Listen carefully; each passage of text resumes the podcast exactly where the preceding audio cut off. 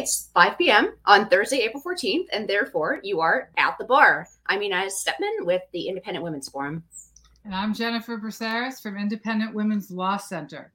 Welcome to our 25th virtual happy hour conversation about issues at the intersection of law, politics, and culture. Today, I am drinking a Cape Codder, a very nice New England drink, cranberry juice, and a little vodka um, to kick off a long holiday weekend. So, um, today we are going to be talking about Title IX, um, the statute that most people think of either as a catalog for women's athletic wear um, or a sports law. Um, and we are going to be talking about how bureaucrats at the Department of Education have twisted this law, which is actually just a simple anti discrimination law, um, into a vehicle for social policy making on everything from sports and school dress codes to sexual assault and harassment. Um, and we will discuss how, in the coming months, the Biden administration plans to twist the law even further, um, beyond all recognition, some might say. Uh, and some people might argue that they're planning to gut it completely. So, um, should be an interesting discussion. Absolutely. And to join in that interesting discussion and help us break it all down, we're going to have two guests today. Um, first, we're going to have Professor Shep Melnick, a politics professor from Boston College. Um, and he's going to join us in just a moment. Later in the show, we'll be speaking with Candice Jackson, who's a former deputy general counsel at the Department of Education um, under the Trump administration. But first, Jennifer, let's like just break this down because there's this one tiny little statute like basically one sentence, right? Um, and it has spawned so many buckets of policy and regulation and like things that impact our lives. So um, I'm going to post the the graphic graphic of the actual statute, which bear in mind for all of our discussion today. This little tiny thing is what has generated all of these different um, sort of policy elements. Yeah, so there it is. I'll just read it out loud, um, for especially for those who are listening via podcast and can't see it. Um, the law says no person in the United States shall, on the basis of sex, be excluded from participation in, be denied the benefits of, or be subjected to discrimination under any education program or activity receiving federal financial assistance. So, in other words, um, if you are a school that gets federal money, and virtually all of them do, not just K through 12, but private colleges and universities as well, um, and public colleges and universities. Um, so if you are one of those schools, um, you can't discriminate on the basis of sex. And not only can't you discriminate in the particular area where you receive the federal funds, you can't discriminate at all. So let's say only um, your biology department, for some reason, takes some federal funding for a research grant, but no other aspect of the university takes federal funding. Um, it's kind of a false hypothetical, but let's just let's just say that's the case. Still, that university would be prohibited from discriminating on the basis of sex in any aspect of its programming, whether that's uh, athletics, admissions, um, housing, scholarships, whatever. Um, so that's the law. It was passed in 1972 and it prohibits sex discrimination in education. That's basically it. and and out of that um, single sentence and, and very basic description that Jennifer just gave, we have um, elements that ha- go into, for example, due process rights. Um, when when people are accused of sexual misconduct in college campuses, we have the definition of sex itself, um, all kinds of of uh, you know attempts to put gender identity under uh, that definition. And then we also have there's free speech elements as well because this also deals with harassment um, at any institution that takes Title IX funds, which, as as Jennifer said, is K twelve and universities. But it also deals with harassment and the definition of harassment, um, which has in recent years gotten really really vague and started to sweep in potentially protected First Amendment speech. Um, and then of course there's there's the thing that everybody knows, which is the sports element of it. So this is this one tiny sentence has just done so much work um, in terms of building the the sort of regulatory civil rights era that we live under. Um, but with that brief introduction, I think it's time to bring up our first guest. Um, R. Shep Melnick is the Thomas P. O'Neill Jr. Professor of American Politics, as I said, at Boston College. He's also the co chair of the Harvard Program on Constitutional Government and the author of a book called The Transformation of Title IX Regulating Gender Equality in Education, which was published by Brookings in 2018. Thanks so much for joining us at the bar. Oh, it's great to be here. Thanks for asking me.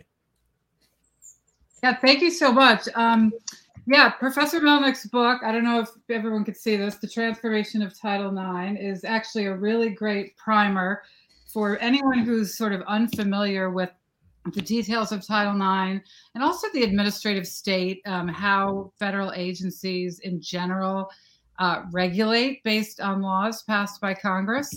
Um, and I want to ask you a little bit about the book. You have a chapter in there called The Complexities of a Simple Statute, mm-hmm. in which you talk about sort of how there are all the, it's, there's, you know, as Inez and I just, just talked about, it's one simple sentence, basically, the, the main part of the law, but then there are all these exceptions to the statute. And you talk about the ways that Title IX is different from Title VI, which prohibits race discrimination in schools and other recipients of federal funds. I'm just wondering if you could talk a little bit about those complexities um, and why Title IX has all these exceptions that Title VI does not. Sure. So let me start with saying something about the way in which Title uh, IX came into being, because directly related to your question. Um, when Title VI of the Civil Rights Act was passed in 1964. It said, uh, analogous to the part of Title IX you read, that you can't discriminate on the basis of race or national origin. Uh, if you do, you will lose your federal funding.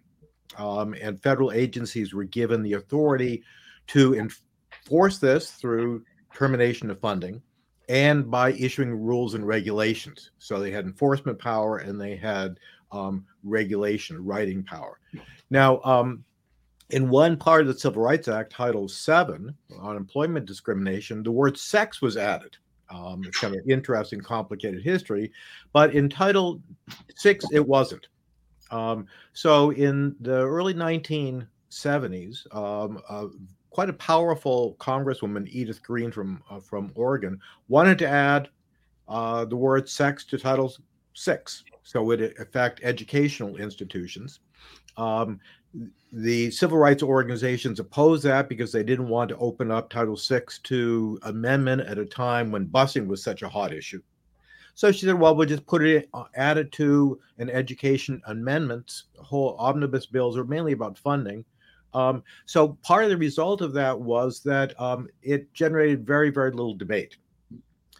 The other part, this really goes more directly to your question, is that um, as much as everyone wanted to say the sex discrimination is like race discrimination, they had they made various distinctions, uh, various concessions, um, because people realized it wasn't exactly the same. So, concession number one was um, that private undergraduate colleges were exempt. So, Wellesley, can right. still be all women. Uh, Mount Holyoke can still be all women, and it's possible to have all males colleges if they're private and if they're undergraduate. Um, and then they made the exception, said that um, for housing, you can have segregated facilities for housing.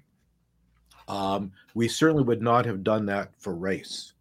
Um, and there were variety, and there was exemption for religious institutions, for military institutions. Um, so lots of uh, exemptions from the beginning, and then later Congress added some some minor things like you can have uh, uh, all all female choirs, and you can have mother daughter dinners if you have father son dinners. You know, not high policy making. But all but, of those exceptions or complexities, as you call them in yeah. the book, are all really reasonable and just make common sense based on the fact that men and women are different. We are equal, but we are not the same, mm-hmm. as Inez and I say all the time. Um, not not so with race. Uh, mm-hmm. Race mm-hmm. is supposed to be an irrelevancy. Where you know there's no difference between right. a black man and a white man other than skin color. Right. Um, so these exceptions make sense. Um, what are some of the other complexities that, that you see having been sort of added Sure. uh, by the department over the years? Yeah, I mean the biggest um, uh, uh, difference, uh, and this really goes to a big part of Title IX, is athletics, which you mentioned.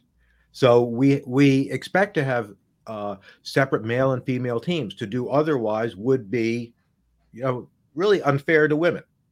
Um, we don't allow separate man, black and white teams. If the basketball team is almost predominantly black, there's no cause for for for whites to say, "Hey, we weren't treated fairly." The truth is, they just weren't as good.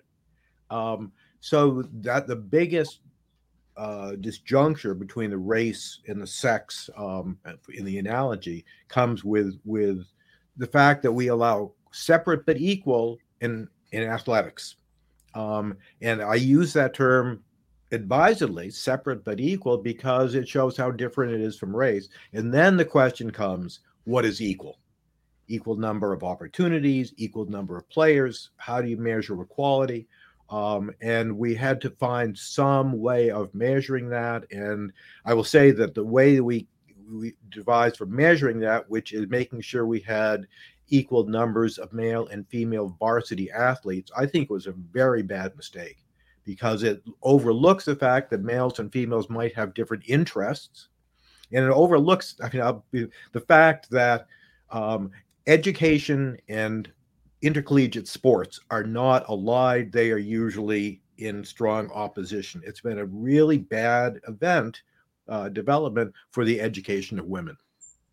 Yeah, it's interesting. I mean, we we do have this debate a lot at IWF because um, you know, IWF took a strong position in the early years against the cutting of male teams to mm-hmm. create female teams um, to comply with Title IX. And of course, I think everybody agrees that, um, you know, you shouldn't ask one group to step aside to make room for another. I think mm-hmm. most people agree that that was not good. Um, in my personal view, I, you know, I think the colleges are at fault because – they didn't want to increase the share of the athletic pie. Now, you might not mm-hmm. think that they should increase the share yeah. of the athletic pie. I, I personally thought think that the best way for them to have complied with the athletic regulations of Title IX would have been to add women's teams without cutting the men's mm-hmm. teams. Um, the interest and ability discussion is sort of it's interesting to me. Um, sports are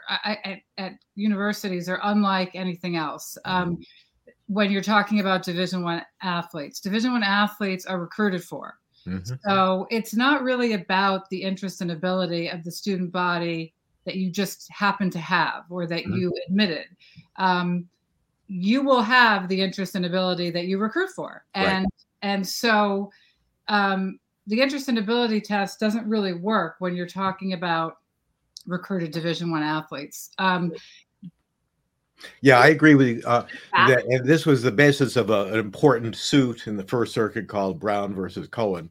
Um, I uh, and and what the what the Title IX regulations have really done is say that even if you want to preserve your male teams, then you've got to do a lot more recruiting of female athletes in order to get the number of uh, varsity athletes and number of teams, which means, I mean, this is the point. I, I probably do disagree with you a bit here, I think, which is, which means that you have to spend more money on sports. You have to spend more, the most precious thing that elite colleges have, which is admission slots on athletes.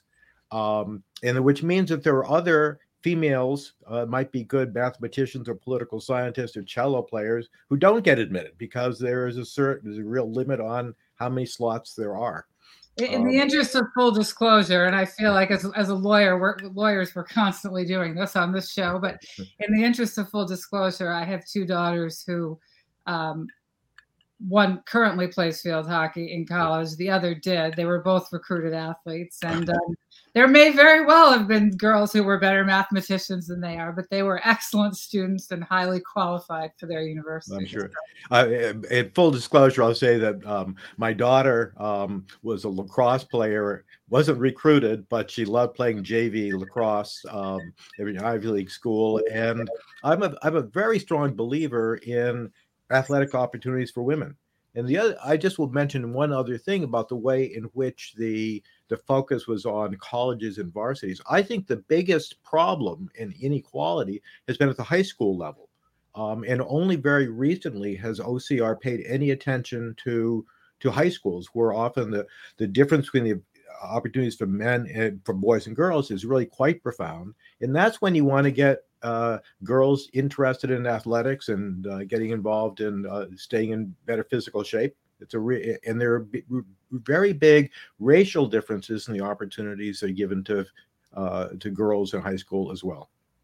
Um, can we can we take a step back here before sure. we get too deep in the weeds in terms of, of athletics? Sure. Um, and could you give us an overview of how we are taught, how we got in the yeah. first place from this one sentence to mm-hmm balancing male and female teams, right? Um, what is the regulatory mechanism? What's sure. OCR, right? I just I want to yeah. give background um, on uh, for folks who don't uh, who may not understand how like the administrative state actually works in this way so all these things that we were talking about whether it's athletics we'll get to you know due process and sexual misconduct we'll get to free speech right and we'll get to the question of the definition of sex none of this is taking place with on the statutory level like none of this stuff we just showed you what Congress passed, that one sentence. So could you explain for folks a little bit, you know, how we ended up with all these layers of policy spun out of that single sentence? Sure. Um, the, when Congress passed the law in 1972, the term sexual harassment was not being used. It was really kind of invented um, a few years later by feminist um, activists and scholars.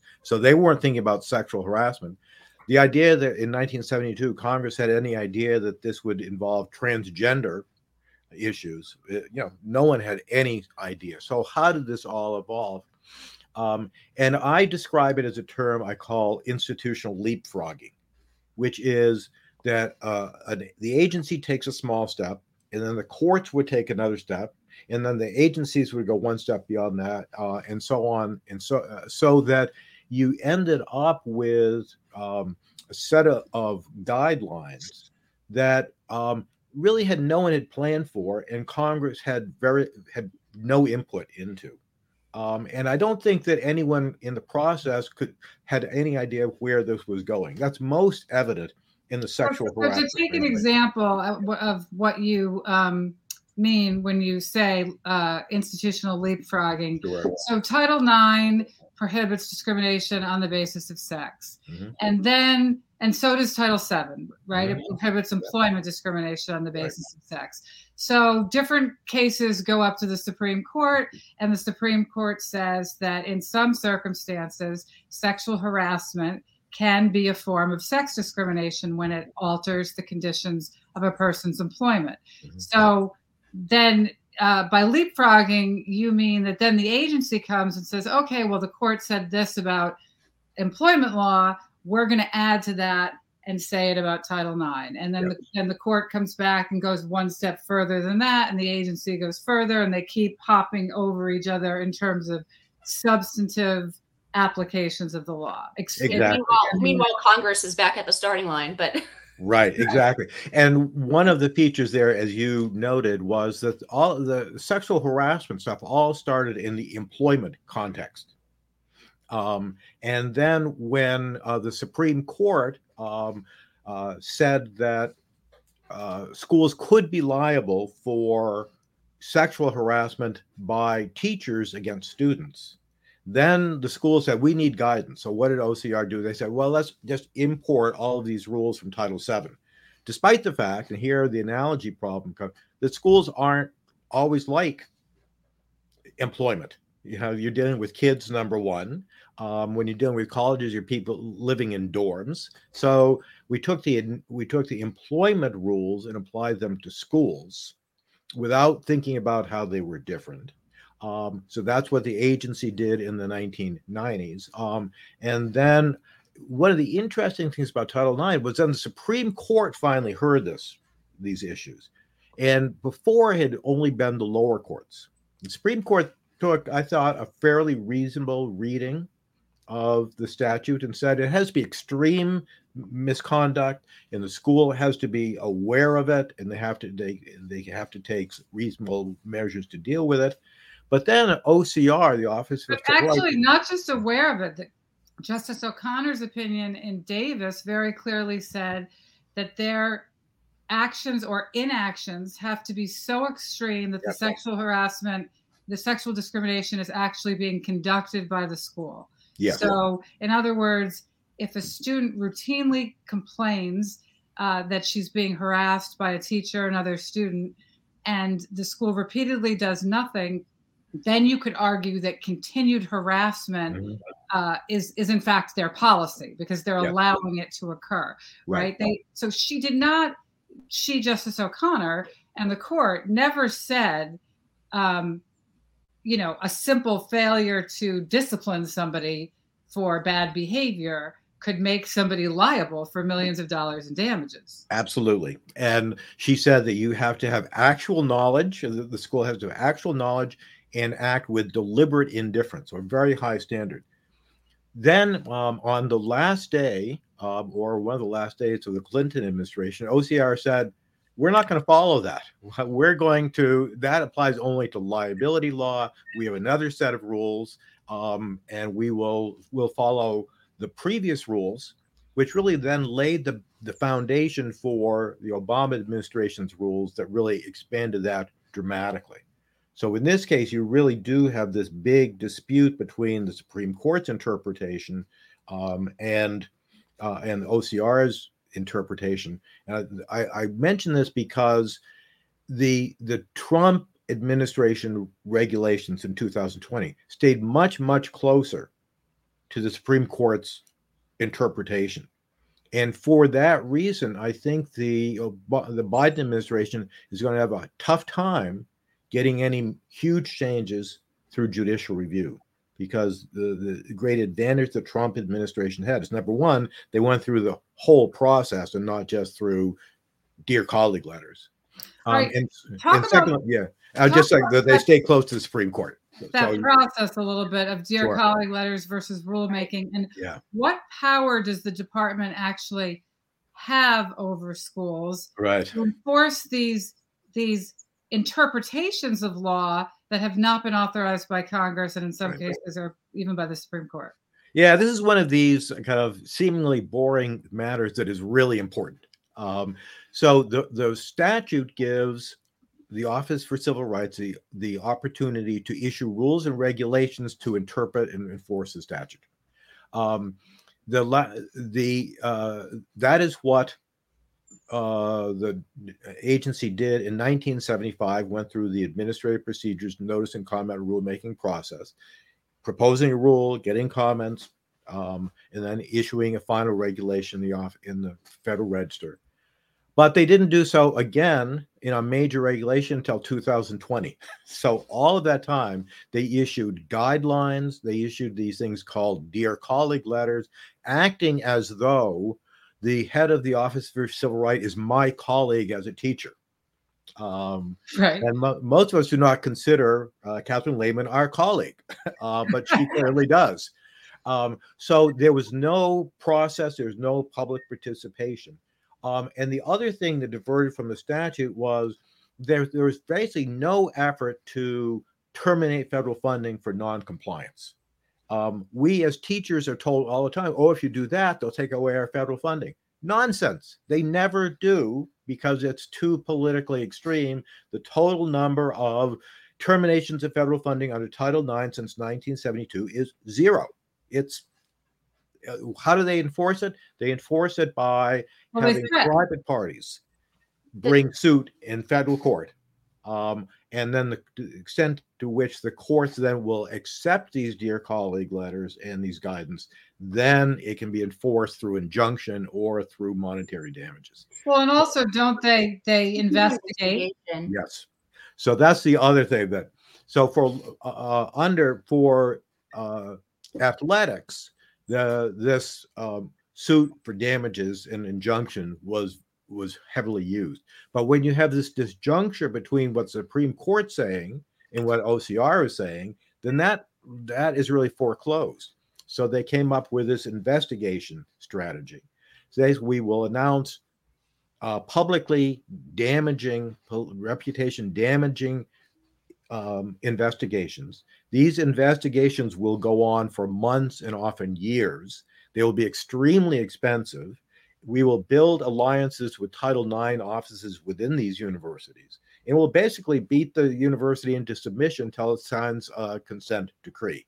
Um, and that's what the Obama administration did um, after 19, uh, 2014 in university after university after university. And, and they do this on the K 12 level as well, right? Um, in, slightly different ways. Uh, so there, there's a huge school discipline issue that was essentially the result of a Dear Colleague letter from the Obama administration. Um, there right at the end of the Obama administration, they put out another Dear Colleague letter that actually did, you know, ask public schools uh, to quote unquote accommodate gender identity, meaning assign kids to locker rooms on the mm-hmm. basis mm-hmm. of their gender identity or proclaimed mm-hmm. gender identity. So well, actually, Dear Colleague letters can have really sweeping changes. Yeah. I, and I, I sort of disagree with the, your characterization of that, Inez, because if all they were doing was asking them to accommodate transgender students, then a single person bathroom would have been sufficient that would have been a reasonable. Right. There was the one case where they they pushed back against the school even for creating like a, a single stall restroom for this kid to change in, um, but that's how they they characterized it. Yeah, for, yeah I'll just say on the you know the transgender thing. I mean that was a, class, a classic case of of leapfrogging because um, the the agency didn't do it uh, had a case uh, complaint before it. It was involved Gavin Grimm in in uh, Virginia um, and they, uh, the transgender activists, got a, a, minor official in the Office for Civil Rights to issue a, re, a, a, letter, not a regulation, a letter, basically saying that we think that, that Gavin Grimm um, was being discriminated against. The court then relied upon that, and then OCR, in issuing this Dear Colleague letter, then relied on the court decision, and now court decisions have relied on the Dear Colleague letter. And it's really uh, uh, you know, a game of telephone. Right. So, on that note, I think we should bring in Candice Jackson, who was one of these bureaucrats at OCR, although not necessarily one of the evil, nefarious ones. One trying to trying to actually bring the interpretation of Title IX something closer to both what Congress and the courts had, uh, uh, you know, sort of laid out. Um, yeah we we did our we did our best to uh, uh, at least if we were going to send out some kind of guidance or letter, we, we at least tried to reframe it as "Dear Educator," not right, that, not your colleague. Uh, oh, I mean colleague. Um, so Candice Jackson is a lawyer and former deputy general counsel at the Department of Education. Um, as, as we said in the intro here, she she did um, she was one of these folks in OCR uh, who who was uh, dealing with these regulations. And Candice, if the first thing you could do for us, um, could you lay out the changes um, that uh, the the DeVos department actually yeah. issued, and and as um, as the professor said, right, actually went through old school APA notice and comment rulemaking on, which is why it's it's taken this long for the Biden administration to try to un- unwind it. Yep, that's exactly right. And um, Professor Melnick's um, history of Title IX lays lays a perfect groundwork for that. And so you can tell that for about two decades, once sexual harassment had started being a sex discrimination thing in the courts, and and the department of education caught on to that never bothered to regulate about it though. Mm-hmm. congress never bothered to add to the title ix legislation to address sexual harassment. And the department of education never never bothered to issue legally binding regulations. So for about 20 years it was this political football of guidance documents. And each administration could come in and tinker with the, the guidance documents. And um, but overall the um, the the approach of that guidance from ocr for 20 years stayed um, relatively consistent uh, in terms of having just imported from Title VII, like like uh, Professor Melnick was saying, mm-hmm. not giving, in my view, a lot of thought to not only what the Supreme Court was saying in the late 90s about uh, what Title IX means for sexual harassment in uh, in schools and how that is different from the workplace context. Um, and also not not caring that we are we were importing a, a huge paradigm an important significant paradigm of a new realm that we expected schools to act under and yet we left them in a gray zone legally as to what is truly required what is concretely enforceable uh, as a regulation or a statutory obligation versus dear colleague, we think you should do this. And it's it's a gray area that really was unfair to schools on something this significant.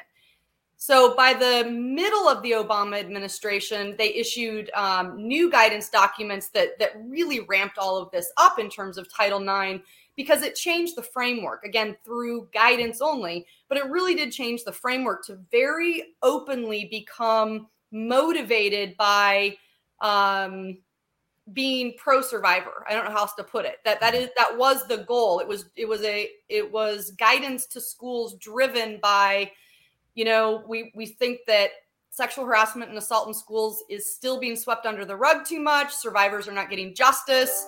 Um, they need to be able to rely on their schools. And so what was what was laid out at that point uh, without any public input or or uh, process to it uh, ended up with a lot of very, very one sided things when these situations, uh, when you think about it, until uh, uh, until like Jennifer said, uh, unless you're in a situation where a school is being so deliberately indifferent to a horrible situation that you can really say the school itself is is subjecting a student to sexual harassment or assault uh, but in most of these situations, you're not talking about this is school policy. You know, no school policy did or does say, you know, we support sexual assault. It was a matter of are there two individual independent people in the school's community?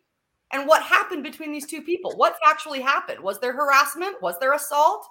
Um, it's a factual question. And so schools were, are, are in a position of having to be kind of neutral in in at least seeking to discover factually what did happen. Does it constitute sex discrimination because it, it is interfering significantly on the basis of sex with somebody's opportunity to access their education? And then separately what do we do if if someone is found responsible of that kind of violation then then what do we do to discipline that student or employee? Um, but all of that was um, done under a different framework under the Obama administration, where schools were told via guidance to set up a, a very uh, a very short circuit system of any any kind of recognizable due process. So it made it very very easy for schools to go from accusation to um, punishment, mm-hmm. and that, in my view, um, has never ever served victims or perpetrators well because it, it, this is a serious thing and this is something that the consequences of getting it wrong are so high on both sides. You do not want innocent um, people uh, to have their lives ruined by the accusation and losing their education and you do not want people who have been victimized um, to to fail to get institutional support and whatever kind of administrative justice uh, can be had through that by the way, it's important to also to realize because uh, again, with the pile on and the leapfrogging, it's easy to forget that uh, Title IX is, is, sort of one of three avenues for dealing with um, severe sexual harassment or sexual assault, criminal acts, especially on on campuses. Um, victims always have an option to privately go into civil court directly against the perpetrator uh, and have the right to pursue criminal channels too. So, what we're asking schools to do is happening potentially alongside one or even two other separate legal processes. So, you really have to be thoughtful, I think, about what what kind of system makes sense for the school environment, both in the in a K through 12 setting and at a college setting with young adults, but you have to try to set up rules for how a school is supposed to one find out about a sexual misconduct incident or allegation of one and then second what exactly is a school supposed to do? What actions must they take? The supreme court was not helpful in that regard. All it said was you know don't be deliberately indifferent. Well what does that mean? Launch an immediate investigation um, uh, you know, kick somebody out. I mean, it, the, there was very little guidance in that regard. And then three, um, how is the school supposed to um, procedurally uh, deal with uh, determining what happened between two people? Um, and, you know, it's, it's always seemed to me. I mean, sexual assault is a crime, and it's it seems to me that uh, you know, decades ago, the pendulum has swung from one extreme to the other. Decades ago, people who were assaulted were just brushed off when they went to school yep. administrators mm-hmm. about it, and they didn't do anything. Yep. Um, now it's gone in the other direction, but it seems to me that really colleges and universities shouldn't be in the business of determining the facts of, of an alleged crime. And, yeah. uh, you know, why isn't there sort of a bright line rule where if a student comes to an administrator and says, I've been sexually assaulted, the administrator provides supportive services, uh, helps the person report that crime to the police, and let and then lets the police investigate. And I, I sort of think there should be a bright line. If somebody is arrested for a crime of sexual assault, they're out you know if, if they're found not guilty they can come back but if you're arrested if the police think that there's probable cause to arrest you for sexual assault bye-bye until it's resolved. I'm fine with that. But why why are we letting the, the university make those factual determinations? Oh, Jennifer, there are so many reasons for it. Um, and trust me, when we first started um, in, in, you know early 2017 looking at this issue, absolutely it was on the table conceptually to stand back and take a look at what are we doing here? Is it are we should we go down the path of let's get specific about what schools need to do or should we go down a whole different fork in the road and say eh this is not school's responsibility. And i'll tell you the and the reason we we went down the the former instead of the latter is because as an agency, as an executive branch agency, we are kind of stuck with what what our authorizing statute plus I you know Supreme Court interpretation of has to say, and and sexual harassment, including sexual assault, can be a form of sex discrimination. So we're a little bit locked in that way. Congress could modify Title IX and do a lot more nuance and a lot more setting up a better overall system for the entire problem of this. Title IX, as written, was never intended to be an anti sexual assault law, right. right? And so there is definitely a mismatch going on that we're now kind of stuck doing the best we can with as, as an agency. Um, so, you know, can I say? I, uh, I mean, there are various types of sexual uh, of misconduct that, that are not criminal. So if I, yes. as a teacher, um, and basically told female students um, that they had to sleep with me to get an A, um, then that's fairly serious misconduct, and I should be disciplined by the school. The, um, the other tricky thing the, these days is that um, you know there there was a real trend um, starting around 2011, probably picked up a lot around 2014, but a real trend on campuses to redefine by expansion uh, what consent means in in yes. the in the context of sexual mm-hmm. assault mm-hmm. and that change did not happen in parallel with criminal law right um, and mm-hmm. so what a school policy deems sexual assault including rape and any of the other um, forcible or non-forcible sexual offenses like that um, could very well be different and not qualify uh, under that state's criminal law um, and, and, I it, for those who don't know, the, the difference is uh, on how to define consent. Uh, basically, comes down to do you judge consent under kind of a standard of no means no, or do you judge consent under a standard that's more what we call affirmative consent, where if you don't get a, a very obvious verb, um, you know, verbal yes, you, you you're you're stuck in a, a world. Some of, some of, them are even worse. They, I think, I, I, forget, but it was an Ivy League school that had a policy that said if you had felt emotionally manipulated into sleeping right. with somebody, that you had been assaulted. I'm like, um, hello, every man tries to emotionally manipulate women into sleeping with them. It's called seduction. This is how it works. Uh, Candice made an interesting point where I just wanted to build on it. She said that there was a paradigm shift in the 2011 2014 um, guidance. And I think that's quite true. And the shift was from seeing this as sexual uh, harassment as a type of individual misconduct that's conducted by a few bad apples, and we should punish those people and get rid of them. And I think mm-hmm. most people would say that's definitely true. To the, the problem that the, the purpose of the regulations and the guidance is to change campus culture, to change the culture, which means Eh, you know i have to you have to change the way people think about sex sexual relations. You have to change people's understanding of what consent is what power is. So that that paradigm shift was really profound in the obama administration. Absolutely. Yeah. And i and in the 2020 regulations um we we did return um in, in significant ways back to an, a more individual paradigm on the theory that each and every individual in these terrible situations matters. Each mm-hmm. person involved on both sides of these things, um, you need to get it right. And so this wasn't about using an allegation that, ar- that arises out of a particular incident to make a point about the systemic nature of this or that problem. Mm-hmm. That's not fair to the individuals involved in each awful situation. Mm-hmm. So we did focus on creating a system where each individual complainant, meaning anybody who is reported to have um, even allegedly suffered um, serious verbal harassment or any kind of sexual assault uh, on campus, um, immediately the school is supposed to reach out to that person and offer educational supports. We call mm-hmm. them supportive measures, things a school can do to try to uh, deter sexual harassment, protect everyone's safety, um, and, and, and hopefully help uh, a complainant's education stay on track.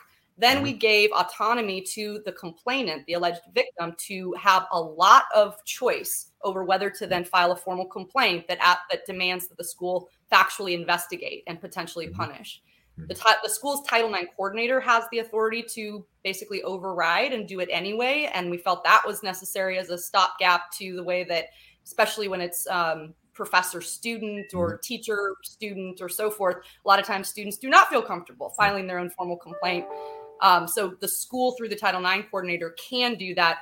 Um, but a lot of uh, the autonomy is returned to the individual um, uh, mm-hmm. alleged victim, and that is one of that that is one of the the powerful things that can help heal is giving that kind of control back in mm-hmm. that way. Mm-hmm. Then what we did with the regulations is say, okay, if the school through through the Title IX coordinator or the victim, um, and if the victim's a minor, by the way, it can be all through the parents chooses to file a formal complaint, then then we set out exactly what a school has to do then. Mm-hmm. They have to conduct a neutral, impartial investigation. They have to uh, use an investigator who has training on on Title IX and about and, and training on how to remain impartial in these situations. Um, that investigator has to collect evidence and then show that evidence um, during the investigation mm-hmm. to both parties, each of whom has the right to an advisor of their choice to accompany them throughout this process. Um, and each each side gets to weigh in on that evidence, uh, propose witnesses and and evidence and so forth. Um, and then at the end of the investigation process, both uh, both sides and their advisors uh, have the opportunity to uh, submit questions to the other party. Mm-hmm. At, at, the K through 12 level, that just has to be done uh, through written questions. But at the college level, um, there's going to be a hearing where um, through the the party's advisors, you, you you pose questions that maybe um, test the the plausibility of either the accusation or the denial. I'm a big mm-hmm. proponent of cross examination and truth seeking like that in a factual way being of equal compelling benefit to both sides in these situations. Um, so a lot of people are familiar um, with how some of these, and I will call them what they were prior to um, the the regulations advanced by the Trump administration. These these kangaroo court mm-hmm. sort of trials. Um, I think most people became aware of how this works when Kavanaugh was accused, even though it, it was in a totally different situation. It was politics. It was it was um, his you know sort of court was both the court of public opinion and then um, the the Senate, right? Um, but I, I think one of the the most persistent, um, frankly, lies that I've seen about the regulations that you put out was that oh, like um, the Trump administration is making it so that if if you're a victim and you file a complaint, your um, actual the person you're accused you're accusing of sexual misconduct actually is going to cross examine you um, personally, and, and I think that was just one of those. It's very much more like what happened in even in the the Senate quote unquote trial for Kavanaugh, where the GOP had a lawyer come in and say, okay, well, where were you on Friday at eight. Okay. And then who did you talk to after that? Yeah. And then, you know, did are there any other witnesses? Did you say something to anyone? Did you come home? Like very basic fact finding missions. Yeah. As you say, it's so critical um, to being able to figure out in some of these very ambiguous he said, she said situations. Um, that that tool is really essential to, to giving any modicum of due process.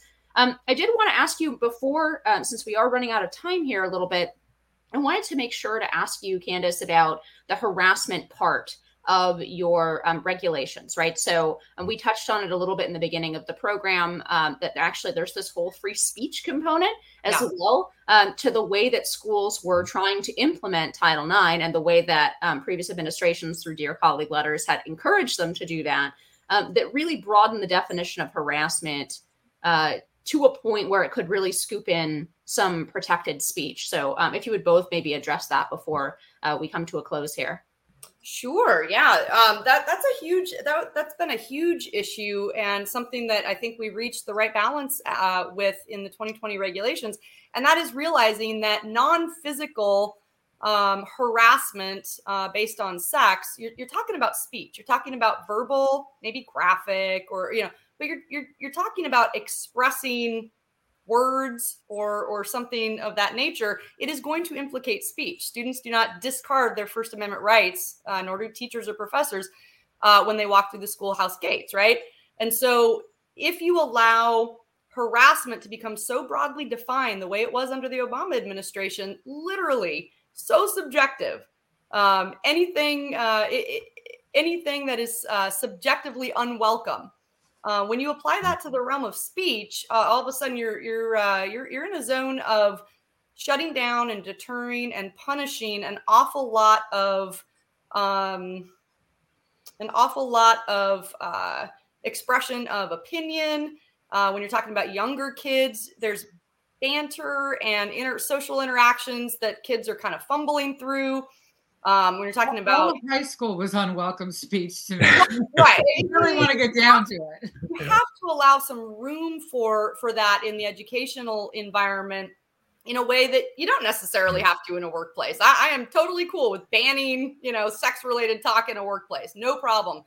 Um, school has a different um, a, a, different context. When you get to college level, it's actually critical that people be able to um, talk and write and speak uh, freely um, uh, about issues that are going to be subjectively offensive and mm-hmm. unwelcome to a listener.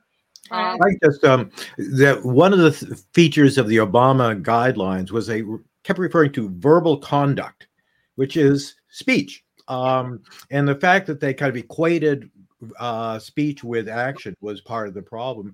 And they said it doesn't have this this um, misconduct through speech doesn't have to be aimed at anyone in particular. It can be political speech. And if you want to see examples of this, Laura Kipnis at Northwestern was, um, was harassed by writing um, an article, engaged allegedly in harassment by writing an article in the Chronicle of Higher Education. Um, and so political speech was could subject you to investigation. Um, she's just written another article in the Chronicle of Higher Education. I really recommend you read about um, the danger all this creates within academia. Yeah. So what we did is try to fix that by dividing up the definition of what kind of misconduct or what kind of conduct can qualify as sexual harassment, broke it up into the quid pro quo, you know, teacher student stuff, the sexual assault, which includes dating violence, domestic violence, stalking. And then that middle category, we put the same standards into that category that the Supreme Court laid out mm-hmm. in, in the late 90s for school sexual harassment. And that is, you're talking about, uh, let's say, verbal, uh, unwelcome conduct on the basis of sex that is so severe, pervasive, and objectively offensive that you can conclude it is really denying someone equal access to education. If that's the standard, that is a I, that is a that is about right to yeah. um, filter out what wh- where the bounds of free speech, even in an educational environment, are going to kick in.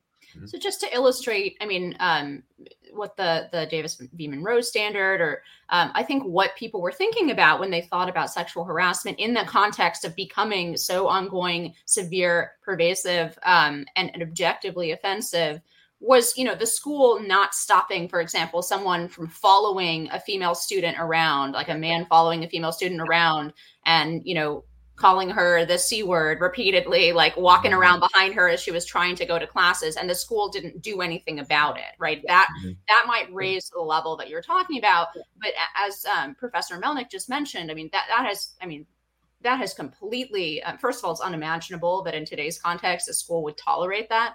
Um, but you know now we're talking about an article in in um, in a journal that that is generally addressing topics of uh, of sex of gender of of you know all of these debates that jennifer and i are always mm-hmm. having on this show. Um, a lot of that speech could be subjectively offensive. So much of the conversation um, that is, is worth having is subjectively offensive to someone. So it, it really has expanded far, far beyond um, what people would typically think of as sexual harassment. Mm-hmm. Right. And I'll give you an example of um, how this happens on college campuses these days. I wrote an editorial in the school newspaper about freedom of speech and why it was threatened on college campuses.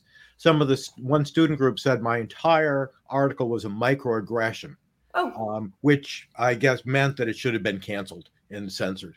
That's where we're where we're at a college. Well, campus. and and um, you know, those of us who are actively engaged in the the um, sex versus gender identity um, issues right now have to be very aware that when the Biden administration is proposing right now to amend these Title IX regulations to make on the basis of sex discrimination include gender identity. When it comes to free speech that's a huge concern because we are in the middle of a uh, significant and crucial uh, public and social debate and discussion over these issues right now. And in my view if you allow that that change to be funneled through title ix you're going to shut down that debate um, via sexual harassment of all things. You, hmm. you actually right. deemed a sexual harasser and get expelled on that ground yeah. for talking about and voicing a perspective that says, I don't believe gender identity is objective enough to override sex based classifications when it comes to sports or anything else. You express that, now you're offending somebody on the basis of gender identity. You're the discriminator, you're the harasser. It's it, it's it's not good. Right. So it's basically the confluence of two things the expansion of the definition of, of sexual harassment and what counts as something um, so offensive that it, it, it impairs the educational experience. Um, it's the combination of that expansion with a new expansion, which is uh, expanding the legal definition of the word sex to encompass gender identity. And when you put those two expansions together, um, it's really, really dangerous for free expression. There are already universities that have, as part of their Title IX policies, um, you know, saying that misgendering somebody, using the wrong pronoun repeatedly is a form of harassment. Right mm-hmm. um, whether or not it's a mistake or, or deliberate, it can be counted as sexual harassment um, by some universities. And the Biden administration is about to codify that um, or re- you know by regulation. Um, i do want to talk about the forthcoming regulations. We don't know exactly when they're going to drop but our understanding is that they will both repeal um, the devos due process regulations which were so important um, and usher in new substantive rights that are not um, were not anything Congress thought about in 1972 when they passed the law. Preview that for us a little bit um, and kind of survey the different buckets of things that we think they're going to do, Candice. Yes, this um, what what the Biden administration has said so far is um, is is exactly that. They they want to um, roll back uh, the due process protections that are built in.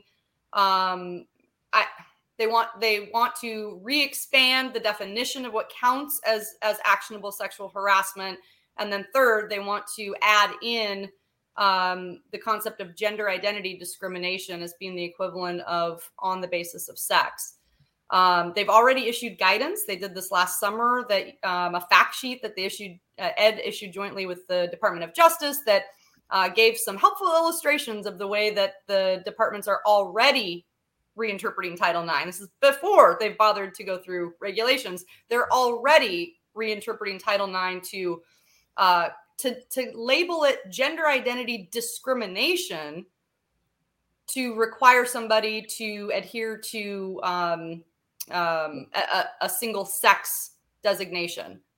Um, it's one thing to say don't discriminate based on whatever characteristic you want in terms of don't kick somebody out of school just for having that thing. Mm-hmm. Don't tell that person that they're excluded from extracurricular activities or you know don't that that's punitive based on some characteristic okay that would be one thing but they're they're stretching now the concept of discrimination to to to really invert it and stretch it so far it's meaningless in in the sense that it is it's considered illegal discrimination not to honor someone's belief someone's right. inner sense of themselves that that's not something we've ever done in in law before and there should be huge red flags and problems about that so we've expanded the definition of harassment We've expanded the definition of the term sex. Now we're expanding the definition of the word discrimination. Okay. Um, let's just blow the whole thing up. Yeah. Well, I will say that I, I think the Biden administration is going to have a tough time coming up with regulations that will survive judicial review to make wholesale changes in the 2020 regulations. Because I think, um, number one, the courts are concerned about due process. Uh, yeah. Many, many courts and, and schools have lost a lot of suits. Number two, they stuck so close to the Supreme Court. Um, so I think, you know, if they make some minor adjustments, that, that'll get through. Major adjustments, I don't think. So I think the real battle is going to be on the transgender issue and not so much on the sexual harassment. I think in the um, in the middle run, you know, over the next mm-hmm. five years, I think that's right. Um, all right. Well, I, I, think we're running out of time here, unfortunately. Although there's so much to talk about it, this one sentence, just to you know, loop it all back together, right? Um, we've talked about sexual harassment. We've talked about free speech. We've talked about gender identity. We've talked about sports. Um, you know, and we, we've talked about due process, and all of this has been spun by the regulatory state out of this single sentence uh, in Title IX. Um, but Candice, Candice. Uh, Jackson, right? Sorry. I, I, just remember you as Candice. Um, Candice Jackson, thank you so much for for joining us on At the Bar. Um, Professor Shep Melnick um, for Boston College, thank you so much also for joining us um, at the bar. Uh, and we're just gonna um, Jennifer and I are gonna wrap up, uh, just the two of us wrap up this. So um, we'll excuse both of you from from this class at at the bar. But thank you so much for joining us, for enlightening us on this, and and definitely Jennifer, do you want to read out the professor's book again?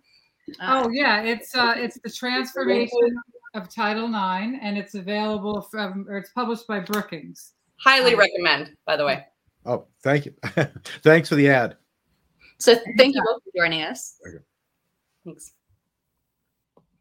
Um, and just just uh, to chat up with Jennifer at the end here. Uh, I, I, wanted to point out that actually uh, here at IW, um, in, in, IWV, we've released again, we mentioned it last time, the Women's Bill, Bill of Rights, which because we've been talking about all of this like very important um, these very important policy changes that are happening through the regulatory state none of this is happening via legislation. And i, I think my favorite part of our women's bill of rights is that it actually um, encourages legislatures whether at the congressional level, the federal level, or um, at the um, at the state level to actually go ahead and define sex um, to make sure that especially that gender identity piece of this battle actually does have to happen in the court of public opinion through elected officials where you know we as citizens get to weigh in and discuss it and not sort of through a dear colleague letter um, that gets thrown out there by by an administration that ends up changing the entire landscape and yet not giving people any opportunity to really weigh in the, the way that they would in the traditional political process. So Jennifer, I don't know if you want to to um, talk a little bit about our Women's Bill of Rights and how how that prevents uh, this this sort of of um, regulation from happening. Well, Women's Bill of Rights would just codify certain words, um, words like sex, woman, female, um, so that they can't be twisted to mean something other than what they commonly meant um, at the time that they were put into certain statutes. Um, so it doesn't prevent legislators from passing new civil rights protections for different groups. Um, it simply forces them not to do that through the back door by twisting pre existing statutes. Um, and as you said, it forces the discussion into the public.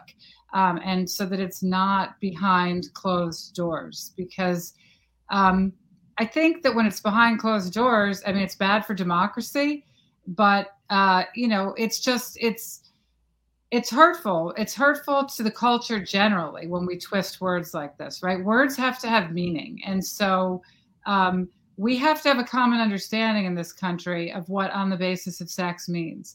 We have to have a common understanding of what things like sexual harassment means. Uh, we don't get into that in the Women's Bill of Rights, but again, you know, a common public understanding of certain terms is critical for the rule of law. If if we can't agree on what the words in our laws mean, the words cease to have any meaning at all, and that's really, I think, scary.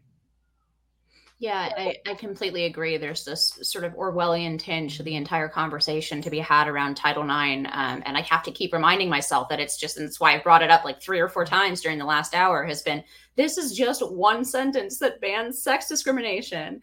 Um, all of this stuff that we've been talking about, all of these policy buckets, they come back down to one sentence that Congress passed in a time where there is no way that they ever would have considered the implications for gender identity, right?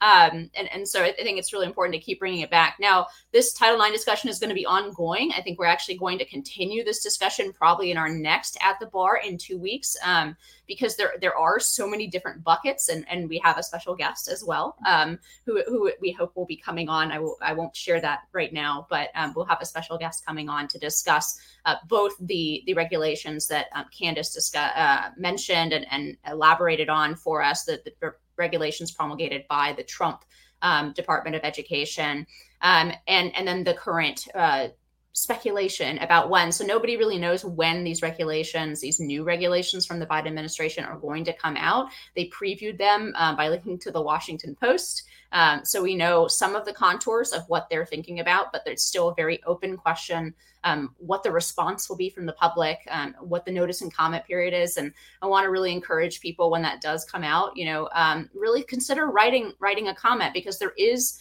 a public um, sort of notification and comment period uh, where your voice actually is very important. And it's not just a foregone conclusion because at bare minimum, if all of you guys write in about all of these issues, somebody in the department is going to have to spend their time to go over each and every concern and substantively address it, or the regulations can be struck down by court. So it is really like a, a, a very important way to make your voice heard. So I want to encourage everyone in advance that when they do drop these really damaging uh, regulations that really are going to transform this single sentence into a behemoth of frankly, you know, lies and policies that are not supported, I think, by the majority of Americans.